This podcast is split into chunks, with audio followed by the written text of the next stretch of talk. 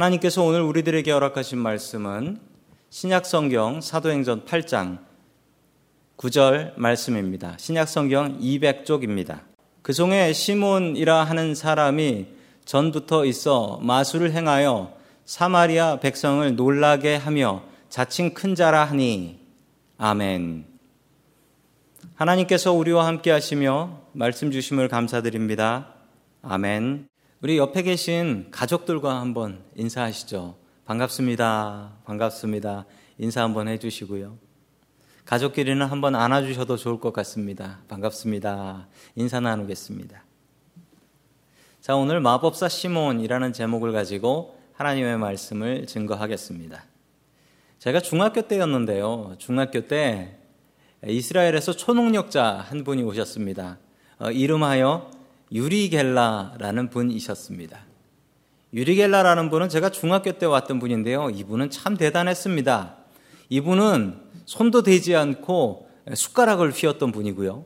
그리고 손도 대지 않고 나침판을 막 움직이는 사람이었고요. 그리고 기억하시는 분들 계실 겁니다. 고장난 시계 가지고 와서 그 앞에서 움직여라고 소리 질러 가지고 이 시계가 움직이기도 했습니다. 그래서 시계가 움직인 집은 방송국으로 전화해서 아, 시계가 갑니다. 고장난 시계 고쳐졌습니다. 라고 이야기했던 기억이 있습니다. 그런데 알고 보니 이게 다 사기였더라고요. 나침판이 움직였던 것은 이분이 이빨 뒤에다가 자석을 몰래 숨겨놔 가지고요. 그 자석이 가까이 가면 움직였던 것이었다고 하고요. 시계는 고장난 걸 잠시 흔들면 움직였다가 조금 있으면 또 다시 고장이 났다라고 합니다.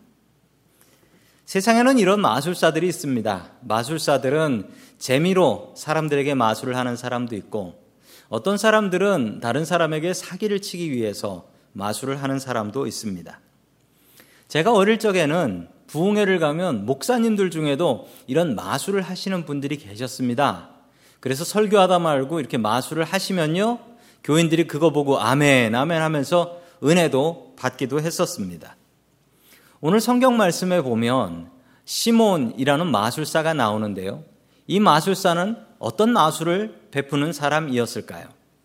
첫 번째 하나님께서 우리들에게 주시는 말씀은 어려울수록 믿음을 의지하라 라는 말씀입니다.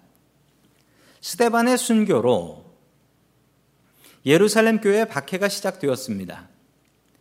사도들은 목숨 걸고 예루살렘 교회를 남아서 지켰지만 교인들은 살기 위해서 다른 곳으로 도망가게 하였습니다. 도망친 이들은 그 옆 동네인 유대라는 동네를 갔고 그리고 북쪽에 있었던 동네였던 사마리아라는 곳까지 올라갔습니다. 빌립 집사는 사마리아에서 복음을 증거한 사람으로 유명했는데 그곳에서 많은 기적을 베풀었습니다. 그 기적을 베푼 모습이 사도행전 8장 7절에 나타나 있습니다. 우리 같이 읽습니다. 시작. 그것은 귀신 들린 많은 사람에게서 악한 귀신들이 큰 소리를 지르면서 나갔고 많은 중풍병 환자와 지체 장애인이 고침을 받았기 때문이다. 아멘.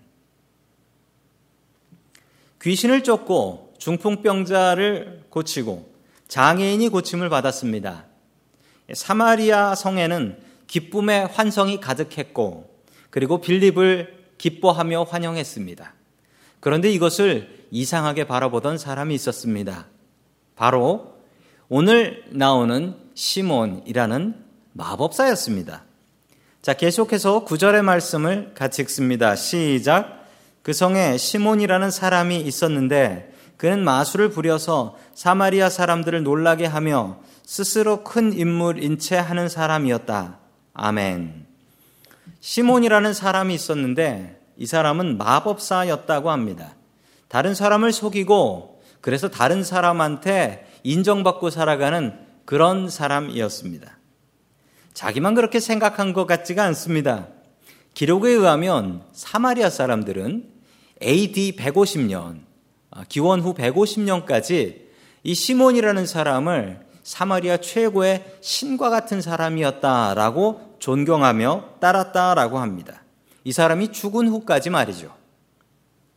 이 사람에게는 다른 이름이 있는데 시몬 마구스라는 이름이 있습니다. 혹은 시몬 더 솔서라는 마법사라는 이름이지요. 이 사람은 유명한 이단이었습니다. 시몬의 이야기는 여기 한 번 나오지만 이 이야기는 여기서 그냥 끝나지 않고요. 초대교회를 계속해서 괴롭히는 영지주의라는 이단으로 거듭나게 되는 것입니다. 자, 영지주의란 어떤 것일까요? 영지주의는 크게 두 가지 주장을 하고 있습니다. 영적인 지식이 필요한데 그 지식을 알아야만 구원을 받을 수 있다라는 사실입니다. 무엇을 알아야 구원받는다라는 것은 큰 문제가 있는 이야기입니다. 무엇을 알아야 구원받는다면 성도 여러분 공부를 많이 해야지 구원을 받는다라는 것입니다. 머리가 좋아야지 구원을 받을 수 있다라는 것이지요. 그러면 머리 나쁘고 공부 못하는 사람은 구원도 받지 못하겠습니까? 전혀 그렇지 않습니다. 구원은 지식으로 받는 것이 아니라 믿음으로 받는 것입니다. 치매에 걸린 할머니가 한 분 계셨습니다. 평생 자기 친한 친구가 있었는데 그 할머니도 치매에 걸리셔서 두 할머니는 양로원에 들어가셨습니다. 양로원에서 치매에 가장 좋다는 약을 두 분이 같이 복용하셨는데 그 치매에 가장 좋다는 약은 바로 고스톱이었습니다. 고스톱을 같이 치면서 치매를 이겨보려고 했던 것이죠. 다른 날처럼 두 분은 고스톱을 치고 있었습니다. 그런데 한, 한 할머니가 이렇게 이야기하는 것입니다. 정말 미안한데 내가 자네하고 평생 친구 아닌가 오해하지 말고 듣게. 내가 자네 이름이 기억이 안 나. 자네 이름 좀 다시 알려주면 안 되겠나? 이 얘기를 들은 할머니는 깜짝 놀랐습니다. 깜짝 놀라면서 당황하며 이렇게 얘기했습니다. 그거 내일까지 내가 연구해서 알려주면 안 되겠나? 나도 내 이름이 기억나지 않아. 라고 했다고 합니다. 기억을 잊어 나아가는 것은 아마 우리들의 모습인 것 같습니다. 제가 어느 권사님을 알고 있는데요. 그 권사님은 평생 동안 예수님을 위해서만 살았던 분이셨습니다. 그런데 이분에게도 치매가 왔습니다. 치매가 와서 모든 기억을 잊어버리고 심지어 자기 자식들도 얼굴을 못 알아봤어요. 제가 신방을 가서 예배를 드리는데 설교 중에 이렇게 말씀하십니다. 그런데 예수가 누구야? 제가 그 얘기를 듣고 얼마나 놀랐는지 모릅니다. 그분은 평생 예수님을 위해서 사셨는데 그의 기억이 모두 다 지워져서 그런데 예수가 누구야? 제 마음이 너무 아팠어요. 여러분 영지주의에서 이야기하자면 이분은 구원 못 받는 거예요. 그렇게 중요한 지식을 잊어버렸으니까. 여러분, 그게 그렇게 될까요? 아닙니다. 그분은 병에 걸려 있는 것이지요. 우리의 기억이 어떻게 우리의 구원을 좌우하겠습니까? 믿음으로 구원받습니다. 주님께서는 우리에게 분명히 말씀하십니다. 믿음으로 구원받습니다. 두 번째 이 영지주의에는 문제점이 있는데요. 그 문제점은 영과 육을 철저히 구별하는데 영은 선하고 육은 악하다라는 생각입니다.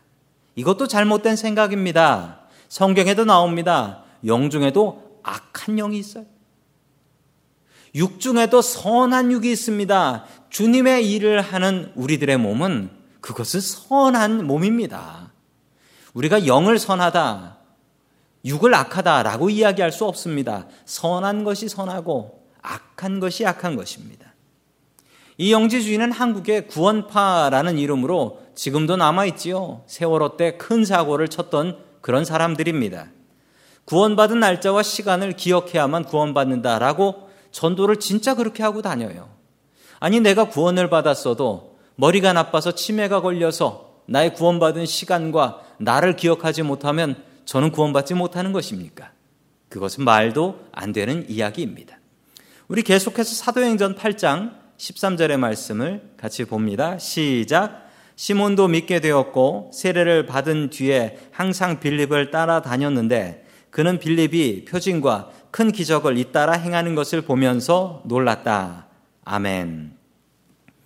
시몬은 믿음도 없이 빌립을 따라다녔습니다. 게다가 믿음도 없이 세례도 받았습니다. 시몬이 빌립을 따라다닌 이유는 따라다니면서 저 사람이 어떻게 마술을 부리나 보자. 나도 좀 배워야지. 그래서 세례까지 받고 빌립 집사를 따라다녔던 것입니다. 여러분 이렇게 시몬처럼 교회를 다니시면서도 믿음 없이 다닐 수 있습니다. 뭔가 더 많이 배우고 내 머리를 채우려고 교회를 다닐 수도 있습니다. 그렇지만 그것은 분명히 잘못된 믿음 생활입니다. 여러분, 우리는 믿음을 위해서 교회에 나오고 믿음을 위해서 우리 예수님을 믿습니다. 성도 여러분들, 오직 예수님을 믿는 믿음을 내 마음 속에 채워 나아갈 수 있길 축원합니다. 아멘.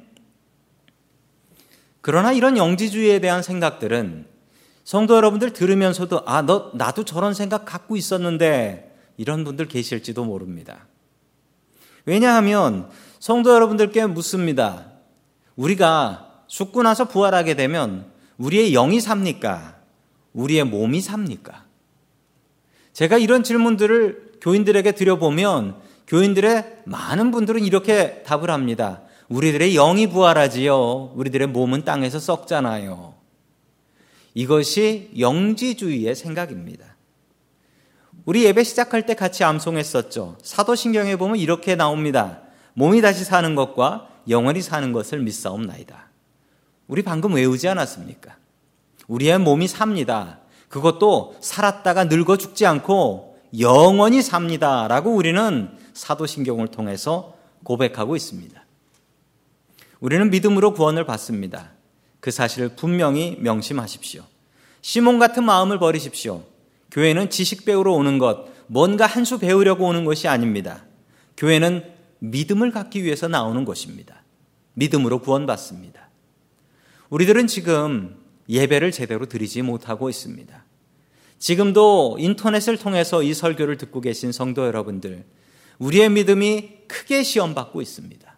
조그마한 화면을 통해서 우리 교인들도 만나지 못하면서 드리는 예배가 이게 예배인가라는 생각이 들기도 합니다.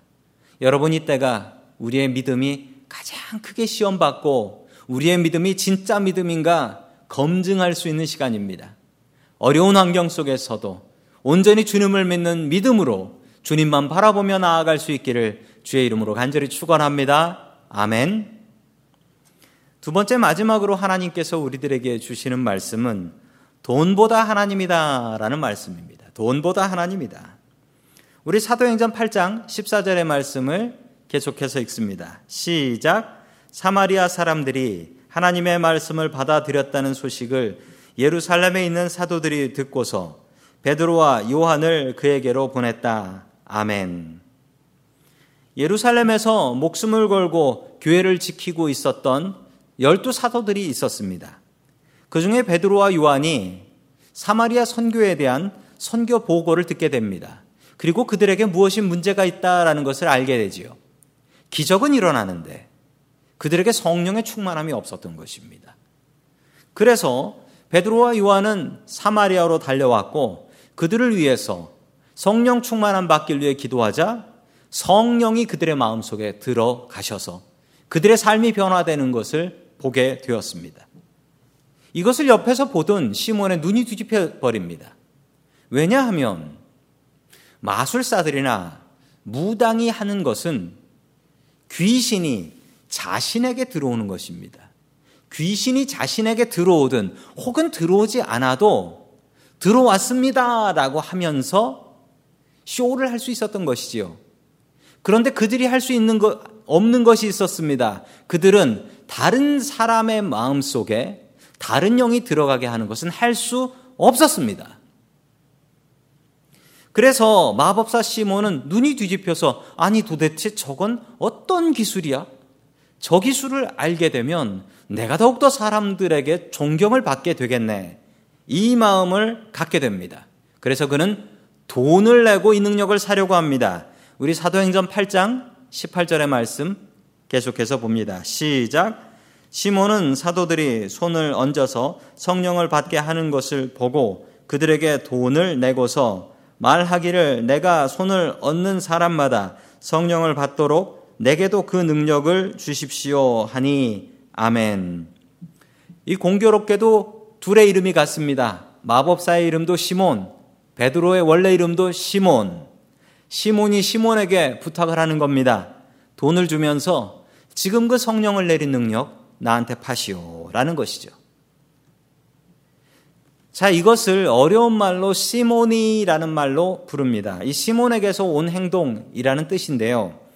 이 시몬이라는 말은 돈으로 성령의 능력을 사려 한다라는 원래 뜻이 있고요. 여기서 더 나온 뜻은 돈을 가지고 신부가 되거나 수녀가 되거나 혹은 돈을 가지고 목사가 되려고 하는 행동. 이것을 시몬이라고 합니다. 어찌 귀한 성직을 돈으로 팔고 살 수 있었겠습니까? 그러나 마술사들 사이에선 다릅니다. 마술사들은 새로운 기술을 보게 되면 그 기술을 돈을 주고 삽니다.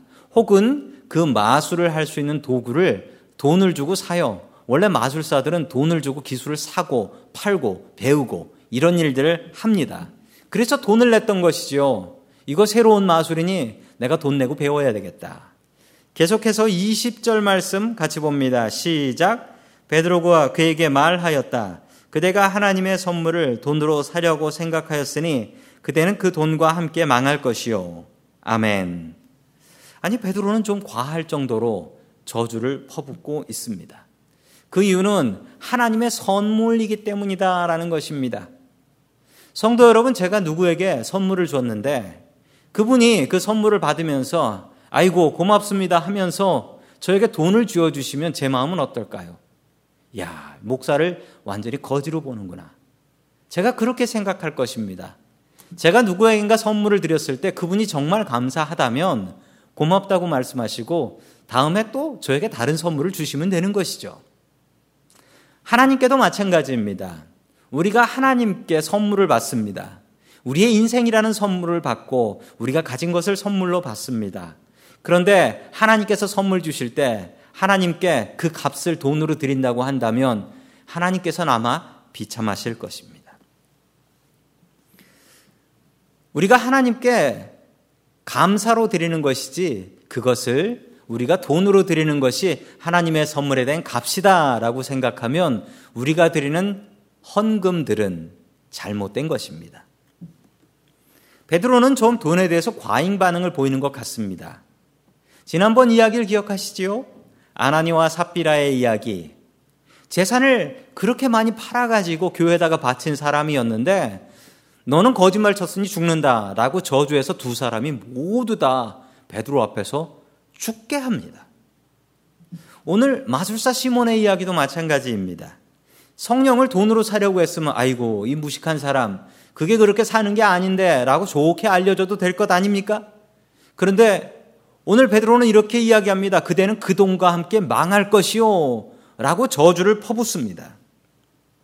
베드로는 돈에 대해서 아주 민감했습니다. 그 이유가 무엇일까요? 베드로는 교회가 돈을 의지하고 돈을 바라보면 안 된다고 생각했기 때문입니다.